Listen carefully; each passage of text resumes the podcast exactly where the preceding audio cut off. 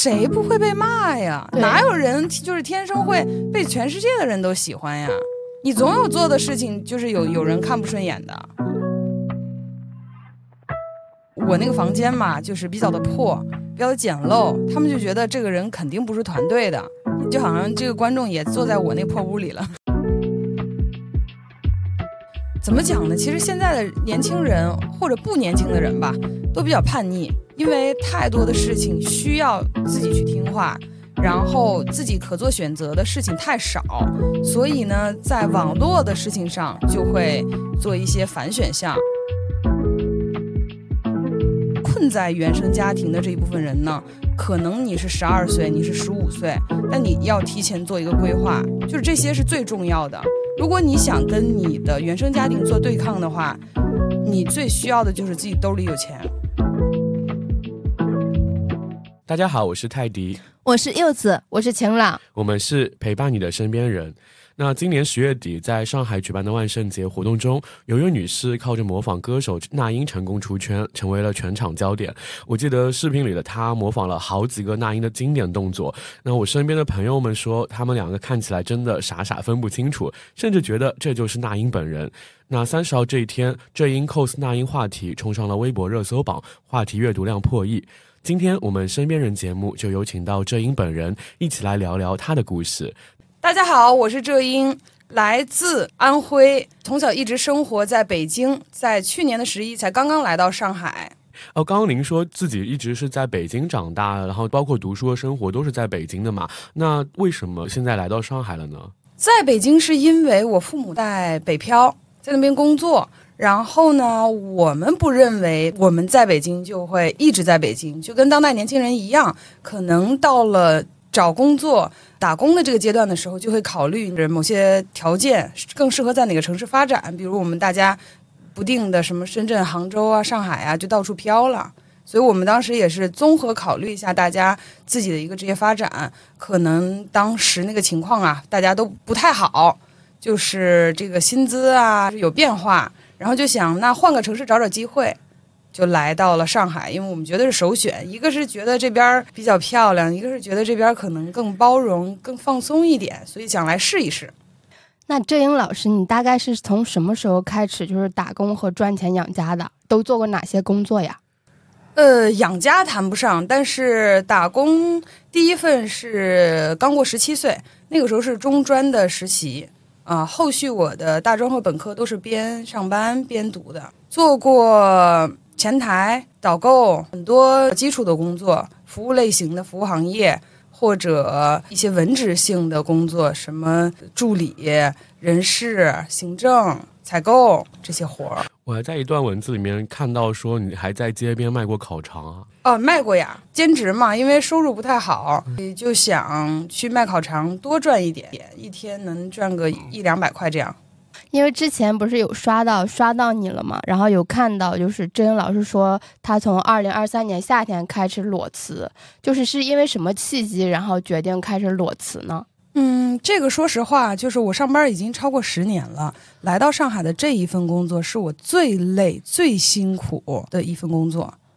就是我选择这份工作的时候，刚刚好在去年的冬天，可以说是一个低迷期。不止我们找工作是低迷期，就是可能很多行业它都是有一点寒冬的一个状态。所以当时我们在投简历的时候，可能几百份投出去都不太有回声。刚好有了面试机会，拿到了 offer，就急匆匆的去入职了。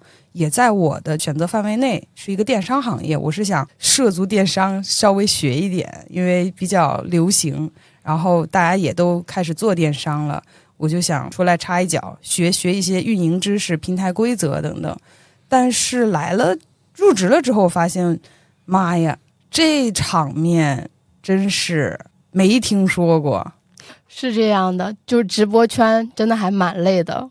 因为我自己是做那个副业，有做那个求职辅导，我会跟我的学生说：“你真的想想好要做电商吗？就天天要加班，还蛮辛苦的。”对，就是加班是很麻烦的一个事情，但是我们加班也没有额外的回报，是，所以就会比普通的工作要累很多倍。就你可能之前你上班一天是付出八个小时，然后你的收入是一份，你到这边以后，你一天付出十几个小时，你的收入还是一份，然后你的精力就倒不过来。周六日也不一定都能休息，也经常要加班，你可能睡觉的时间都不够。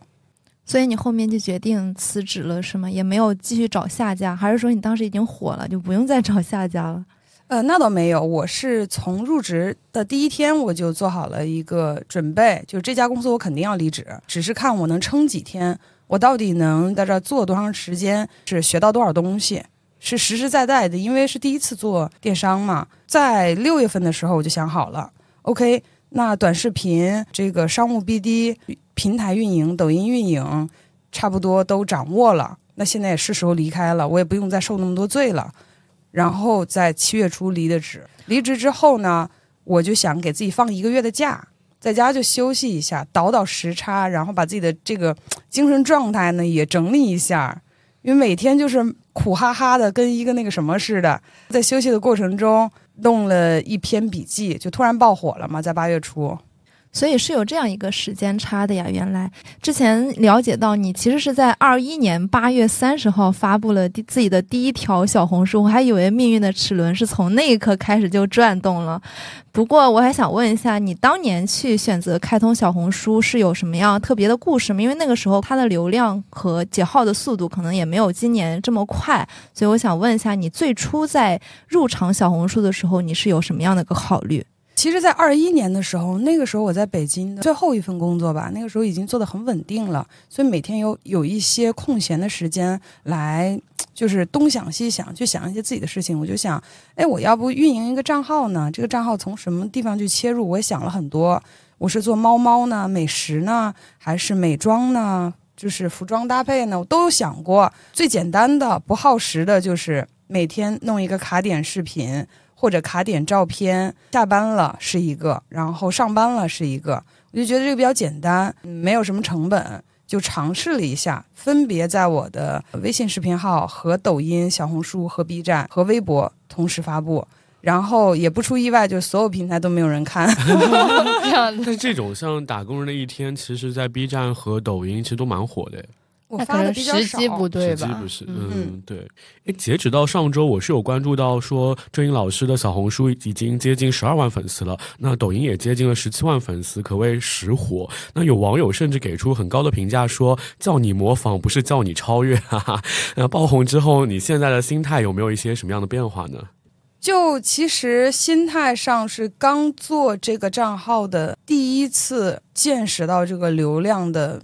这种势头，那个时候是心态上变化是最大，然后后来一直持续的去做的时候，就心态上已经没有什么变化了。就是不管它是爆掉还是冷掉，我都没有太大的心理变化。就是我我就想，我一天花多长时间去把我一天之内最多能做完的事情全部把它完成，然后接下来就看结果，就把它当成一份工作了，有点像，对。因为真的是实火，我当时不是有认识很多品牌方嘛，然后他就是万圣节出圈那天，然后第二天就说你们谁认识浙英，我们想跟他合作，好多人都找上门来，我感觉，哦，确实那天是有几十个人同时加我，哦商务吗？对。我怎么嗅到了金钱的味道？你你讲那个万圣节，其实我也是从万圣节的 cos 大军中才发现了郑英老师的。就是在那之前，可能我刷小红书比较少，其实是没有看到过类似的新闻也好，或者推送也好，没刷到过。那我想问一下郑英老师，想知道你线上线下去进行 cos 的时候，你的心态有差异吗？比如说线上大家可能会有镜头有距离感，但是你线下的时候要和大家互动啊，你的人设立不立得住啊？你是不是要？随时保持那个状态啊之类的，这种心态上你有什么差异吗？还是有的。在我第一次出街之前，我需要做一点心理建设，因为直播间它的人数就是数字，它在镜头外你根本看不到。你来到线下以后，所有人就是四目相对，然后几百个眼睛就这样看来看去，那心态确实不一样。所以提前我做了一点心理建设，就是 hold 住，不要 慌。对对，爱人来说，这是一个很困难的事情，需要需要挑战。嗯嗯，是，嗯，因为大家都比较疯嘛。对，那天特别疯，然后我记得特别出圈，就一个是安陵容，还有一个就是模仿那英的郑颖老师，然后我就感觉郑颖老师特别有网感，就不知道这个郑颖老师这个网感是从后天来培养过来的吗？肯定是后天培养啊。比如说我们在最困难的时候打工的时候啊，在这个就是精神最紧张、最困难的时候，也不忘了抽出一点时间来刷微博、刷小红书。然后多刷一些黎黎明朗的台词。对对对对李明朗有什么台词啊？可以说两句吗？呃，这是能说的吗？可以啊。哦哦，这对对对，这就是这这就是台词啊这是，可以说的吗？对啊，比如说那个放他妈的屁，这 简直是危言耸听。对，那些片子就是用来吓唬那些年轻小女孩的。天呐，我就感觉我看那个片段，然后就是黎明老老师真的走到我的面前了，太像了，真的特别特别还原。包括你模仿黎明朗，还有什么那英啊、宁静说宁吵，对吧？还有什么吉克隽逸啊，还有一些欧美的那些明星，就是这背后其实你是从观察学习。这他们的造型啊、细节啊，到自己去挑选，比如说眼镜啊、衣服啊，还有上手去画仿妆，这个其实还蛮费时费力的、是，其实我一开始只是模仿了娜姐的黎明朗这个妆造，因为她黎明朗那个时期嘛比较早，所以她是很素颜的一种妆，抹抹唇膏，画个眉毛，甚至她的粉底可能都不一定打了，那个画面呢又有点糊。所以我仿的七七八八。我最刚开始仿的时候，就是一脸黑乎乎的，就是非常粗糙的妆容。后来我就开始观察她近几年的路演的这种路透图，放大到一千倍，然后去看她的每个就是五官每个地方的细节。比如说她眼睛什么形状，眉毛是怎么走向的，然后颜色，还有她的鼻翼、鼻孔，包括嘴巴的形状，还有这个高光，还有它的侧脸的这个颧骨的位置，全有去研究，所以才后面画的会像一点。刚开始并不像，他们说，就是你连鼻孔这里都可以把它画画大，这个这个点好好神奇，就很细节，就它的服化道，我感觉还原的还是很全面的。尤其那个眼镜，我当时有注意到那个眼镜的腿儿啊什么的，对都很细节。对，因为刚开始我做的时候还没有买眼镜，所以就用了一个特效。他们问我你这个眼镜怎么没有腿？我说因为这个眼镜是特效。你后来自己画了一个腿呢？，对，对，特别特别细节，就感觉。那我感觉准备工作量还是蛮大的。那想问一下志英老师，你有没有什么一些模仿心得可以分享一下吗？因为我想说，如果通过妆容连骨相和面相都特别像的话，其实是费特别大的功夫，也需要花特别大的心思的。比如说有一些金句，你在学习的时候有没有特别有印象的，或者说哪一句学起来是最花心思、最准备功夫做的最多的？我说实话，黎明朗这个角色，他的话，他的这个台词，只要多了起来都费心思，就短的还好。什么？这简直是危言耸听，这些都好学，因为没几个字儿。对，他说话像机关枪一样，就是可能几秒已经说完二十个字儿了。这个只要说的越密，就越难模仿。你需要嘴倒腾的特别特别快，这个比较难。音色已经不难了，你在三秒之内说完二十个字儿，这就比较难。三秒二十个字。对，它速度很快。那模仿的京剧里，你自己最喜欢哪句啊？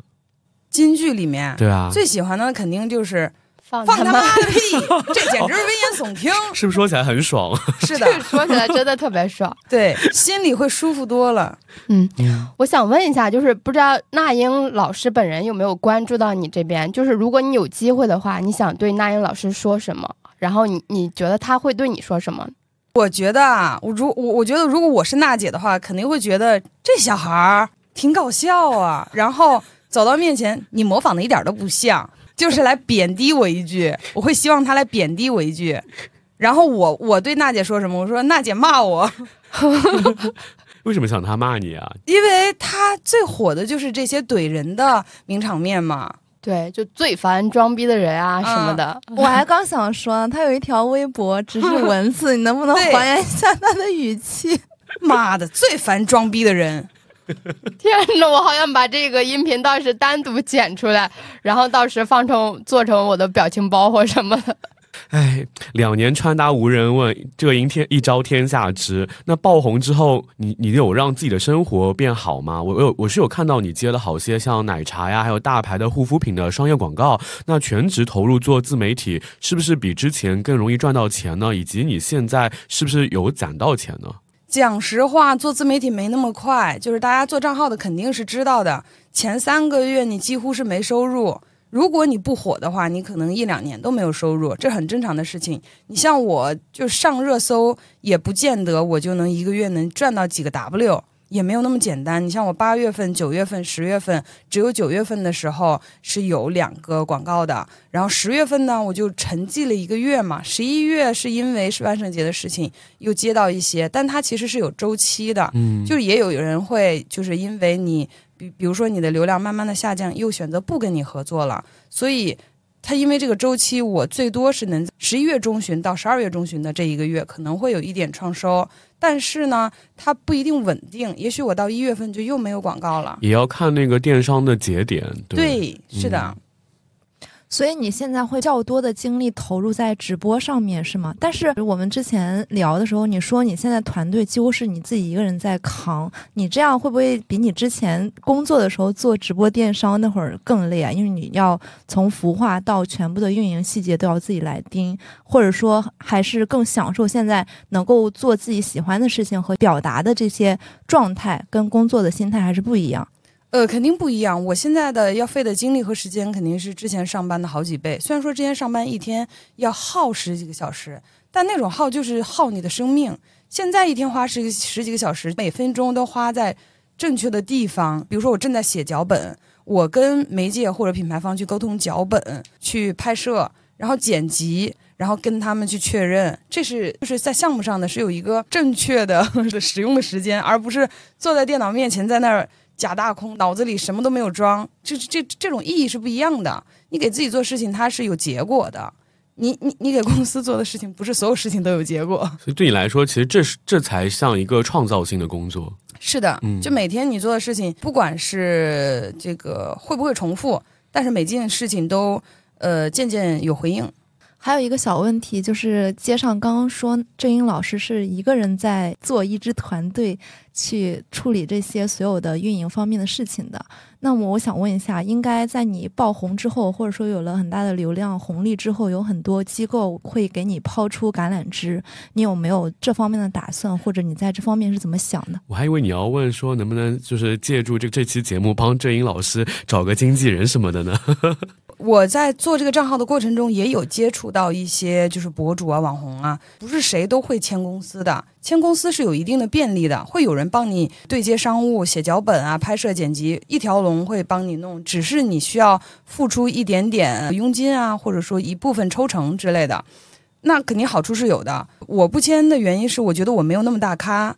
第一，没有那么大咖，就是需要找经纪团队，或者说找找找一个公司签。第二，我是觉得我现在还在一个爬坡的成长期，摸索的过程。对，摸索过程，我肯定更多的是想在确定我的内容方向之前，一切都自己做主。嗯嗯。但是同时有也有一个风险，就是你得尽快确定，否则就成了一个现象级，就会有这样的问题。会，嗯，所以就是要要衡量。嗯嗯。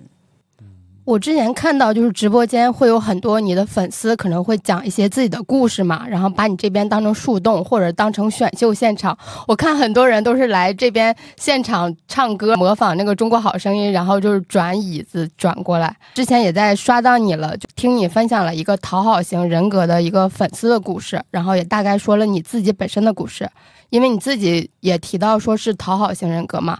那想问一下，你现在在扮演浙英的时候，会迎合自己的粉丝吗？迎合不会，因为这个人物属性的关系，他们不会把我当成是一个好欺负的人，或者说很好说话的人。就反而我如果不说话，他应该也能看得出来，就是我不太好说话。就现在的我是一个没那么好说话的人，就是我可能就是刀子嘴豆腐心。但在沟通上啊，是是这么回事儿。你像他们来我直播间就两件事儿，一个是倾诉，一个是发泄。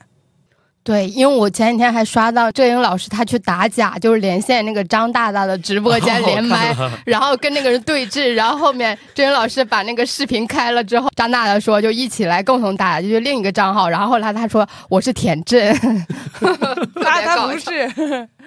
他是他是杨二，也是去年模仿那英老师，他他是因为个一段 rap 出名的，反正我就感觉特别搞笑，然后还连连麦到了张大大，我就觉得嗯哇、好神奇呀、之前听播客的时候有提到，你说要先帮助自己，才能有能力去帮助其他的人。那你大概是从什么时候开始意识到你要关注自己的个人需求，以及你在这期间做了哪些改变呀？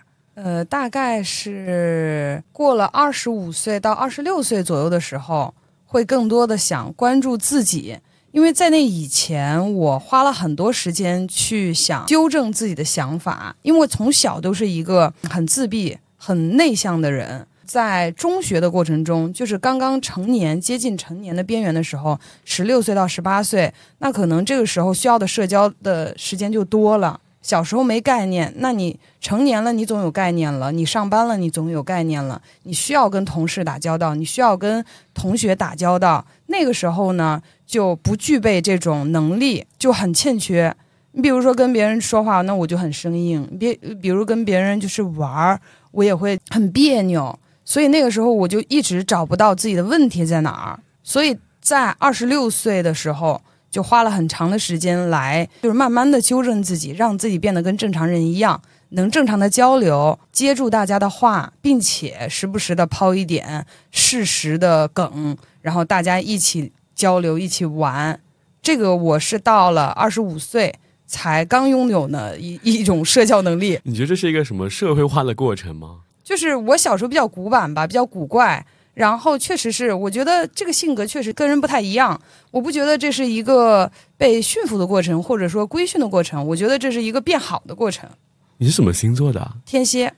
哦，满满天蝎的感觉。嗯、我刚刚想说什么？哎，对，就是我很喜欢的一首歌，就是陈奕迅的《任我行》里面，他其实讲到说，人群其实很像羊群，就是一开始我们都很喜欢自己独自去探险，但是最后发现，哇，其实这个社会还是你需要和人去做一些 connection，做一些交流。那慢慢的你会想，哦，我原来要融入到这个集体里面去，然后所以我要做出一些改变，就这个心态还是会有一些入世的一些感觉。有，嗯因为人不能长期的孤独。嗯，有的人会说，就是单身比谈恋爱的时候要舒服，但是你单了两年，你没有朋友，你一个人住，你会很无聊的。就是还是需要时不时的有一些社交活动。嗯，诶，回头看，你觉得自己被这么多年轻人喜欢的原因是有哪些呀？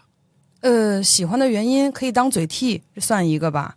嗯，因为有的人说他被同学欺负了，或者说被前男友欺负了，或者说老师说他什么了，我直接帮他说回去。我说你照我这个念，你就把这个短信发回去，或者你下次打电话你就这么这么着，或者你实在不行你把电话给我，我帮你说。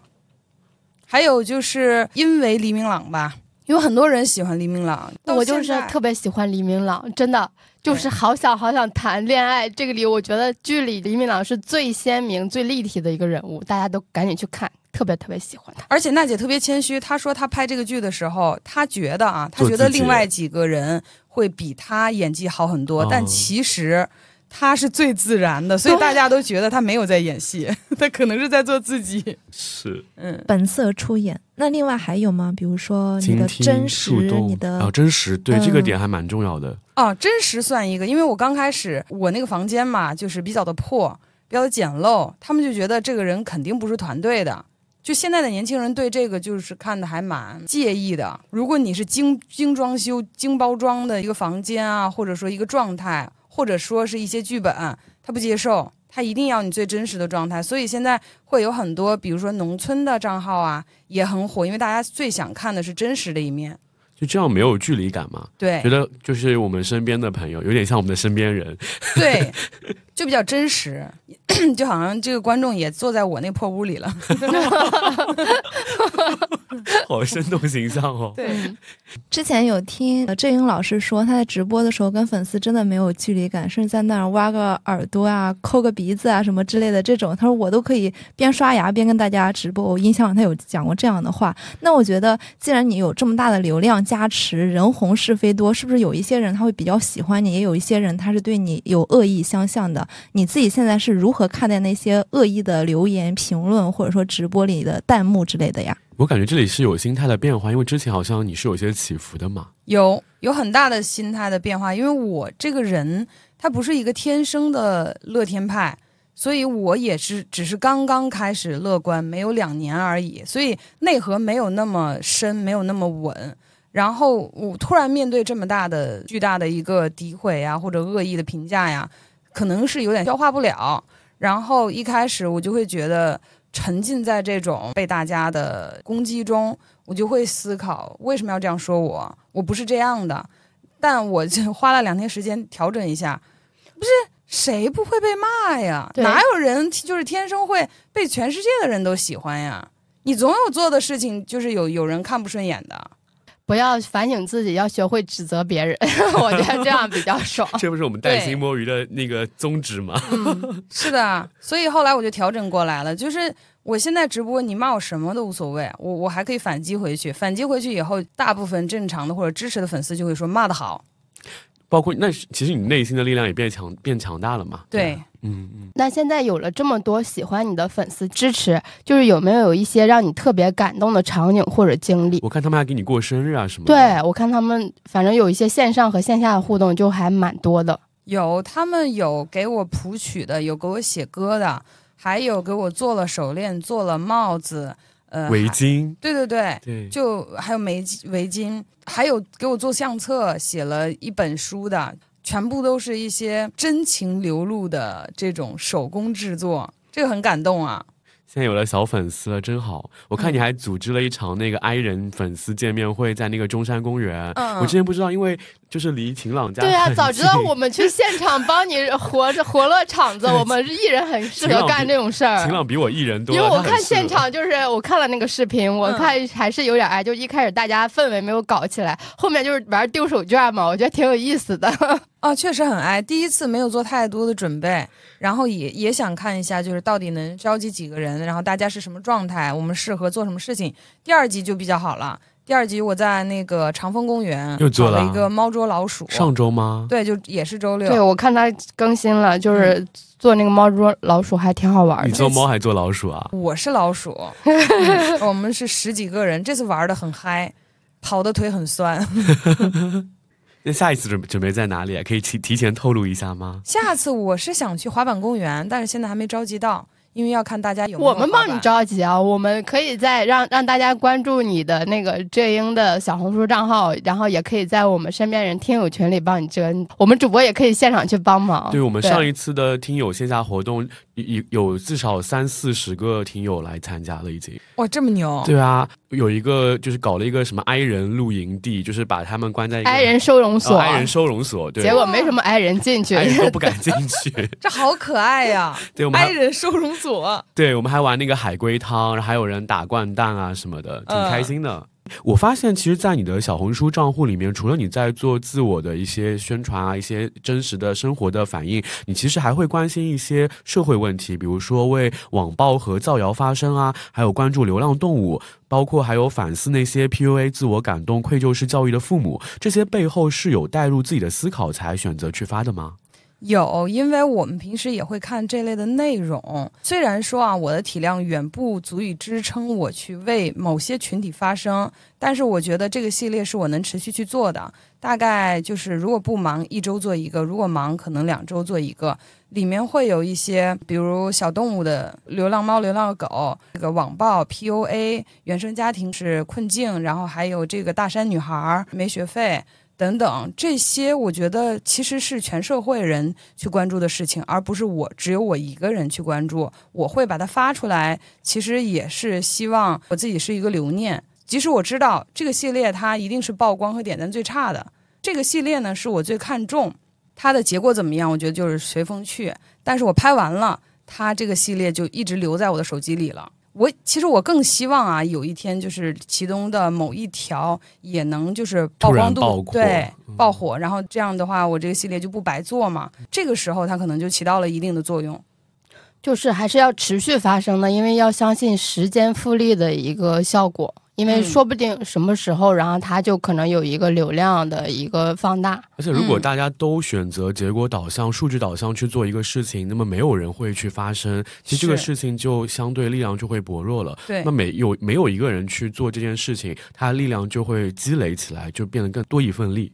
对，就是这个其实是全民关注的事情，嗯只不过有人会发生，有人不会发生。对，包括我们身边人，其实，在上一期也录了一期专门讲原生家庭的，那个嘉宾是被虐待、被家暴，然后被抛弃，然后通过呃自己强大的生命力，最后。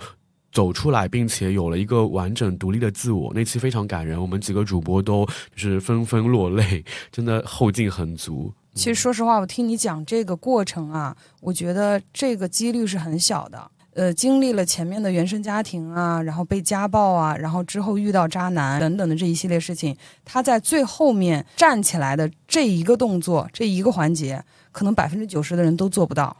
对，是的，是，嗯所以我们还是要去关心一下，去多看一下这样的一些问题，然后多嗯去，呃，如果身边有这样的朋友，也是要多给一些关怀和支持的，因为他陪陪伴对他们来说很重要。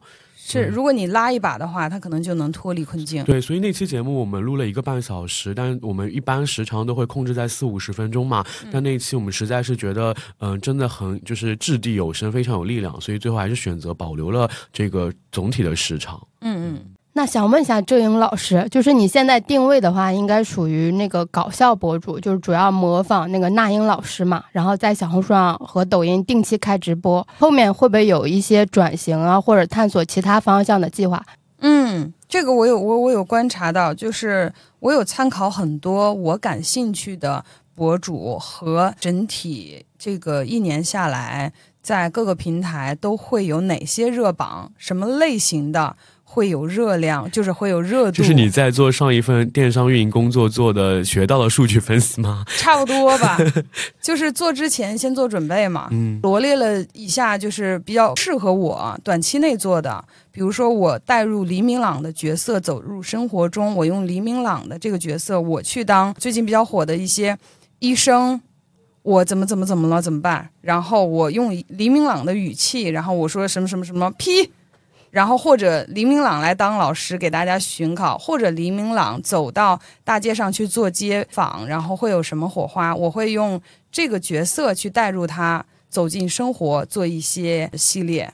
哎，我会看到有一些博主，他比如说自己装扮自己做成一个老师，然后上课，然后他在这个场景下就可以输出非常多的内容。其实你也可以去考虑说，我把一个角色融入到不同的场景下面，然后去扩散去做二次更新。其实这个也是一个可以持续输出内容的一个、一个很不错的方式。对，对，另外一部分就是直播嘛，因为这几年直播也非常火，包括张大大老师为主的这种连麦啊，其实也是大家的解压地、发疯地，真的是大家每一个连麦的那种精神状态，我觉得领先我二十年是有的。郑英老师他其实主要的阵地在小红书上，当时他去做这个连麦的时候，也是突破了小红书的技术上限。那这里我也想替粉丝们问一下，你对于直播间的整活，未来这方面会有一些新的规划吗？我我一直是想有规划的，但是就是由于没有办法分身，所以没有做特别固定的。之前我会固定时间在每周几，我是希望像咱们这个节目一样，每周二的几点几点，我这一天一定是邀请大家来整活的，或者每周一的几点几点。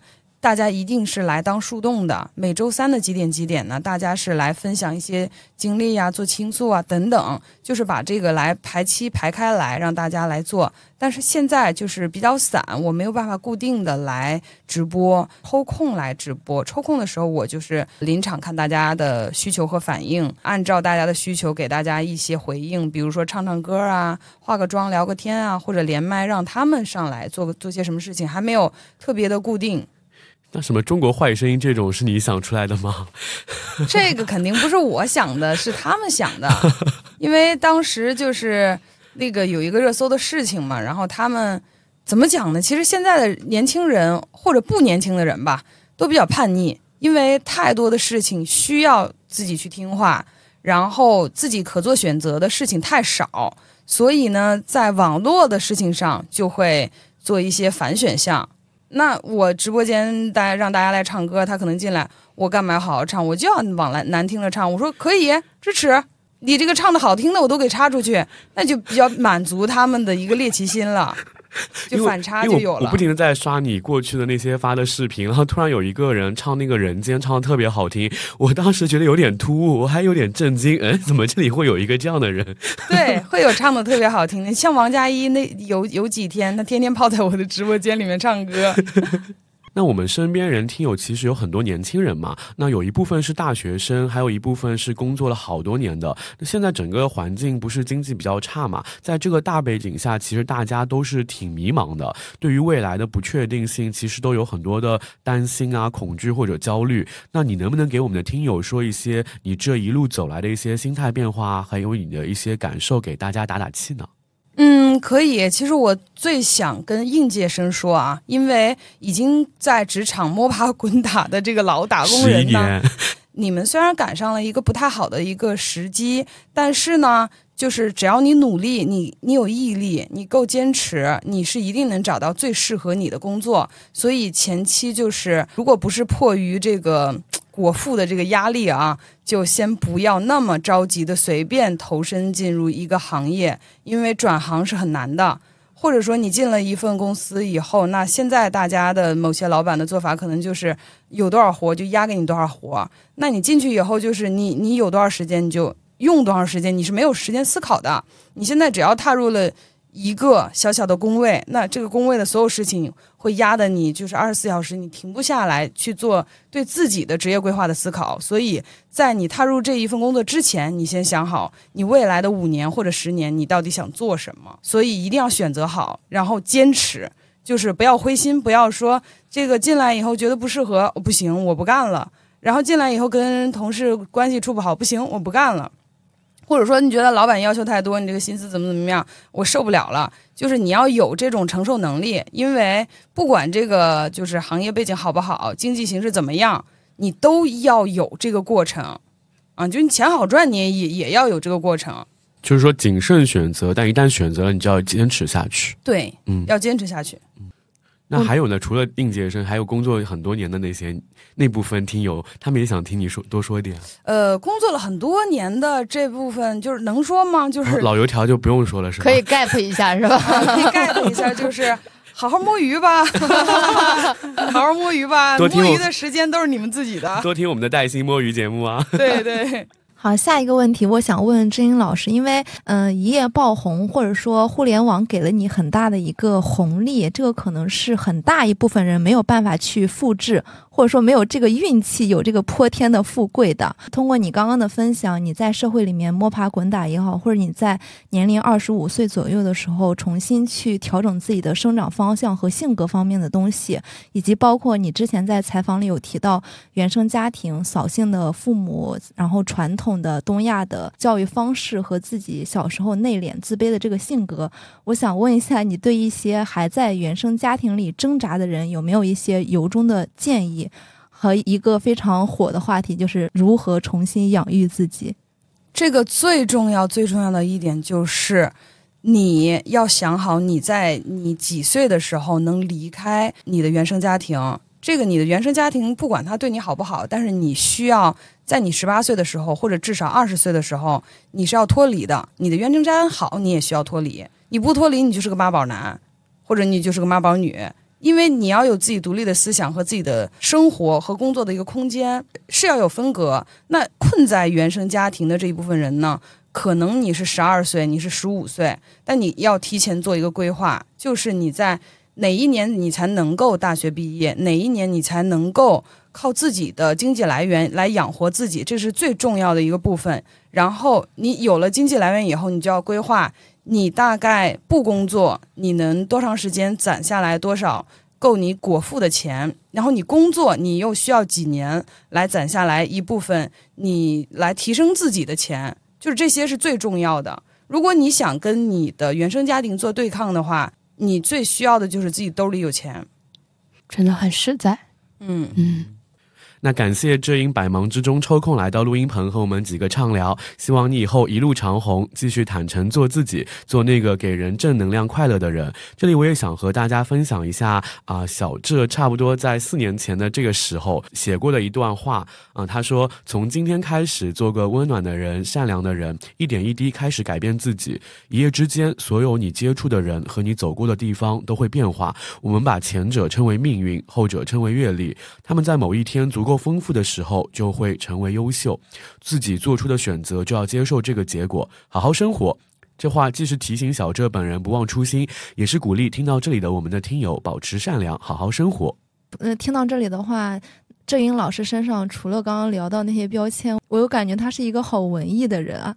也感谢大家听到这里哈，也欢迎各位听友们给我们这期点赞、评论、留言，并且聊一聊听完这期你自己的感受，或者你自己身上发生的一些故事。当然，你也可以添加制作人晴朗的微信，进入我们的听友微信群，一起和我们在成长的路上顺风顺水顺财神，有钱有闲身边人。我们下期再见。拜拜拜拜拜拜。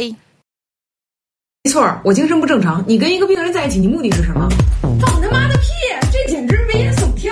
他们装什么蒜呢？演技太差了。这他妈谁给我报的名？我还没惨到没人要。狗屁！这是人身攻击。别人速配是找不着，我是不愿意找。别黑白颠倒的，这是本质的不同。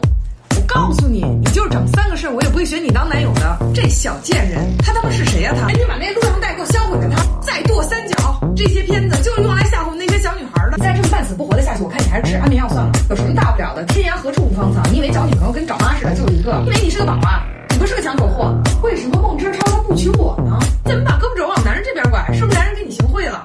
今天你给我闭嘴，否则我会把茶泼你脸上，你信不信？他是万人迷吗？或是离过一次婚的二手货？他能把自己廉价处理到就是万幸。你们就是嫉妒，纯粹是嫉妒。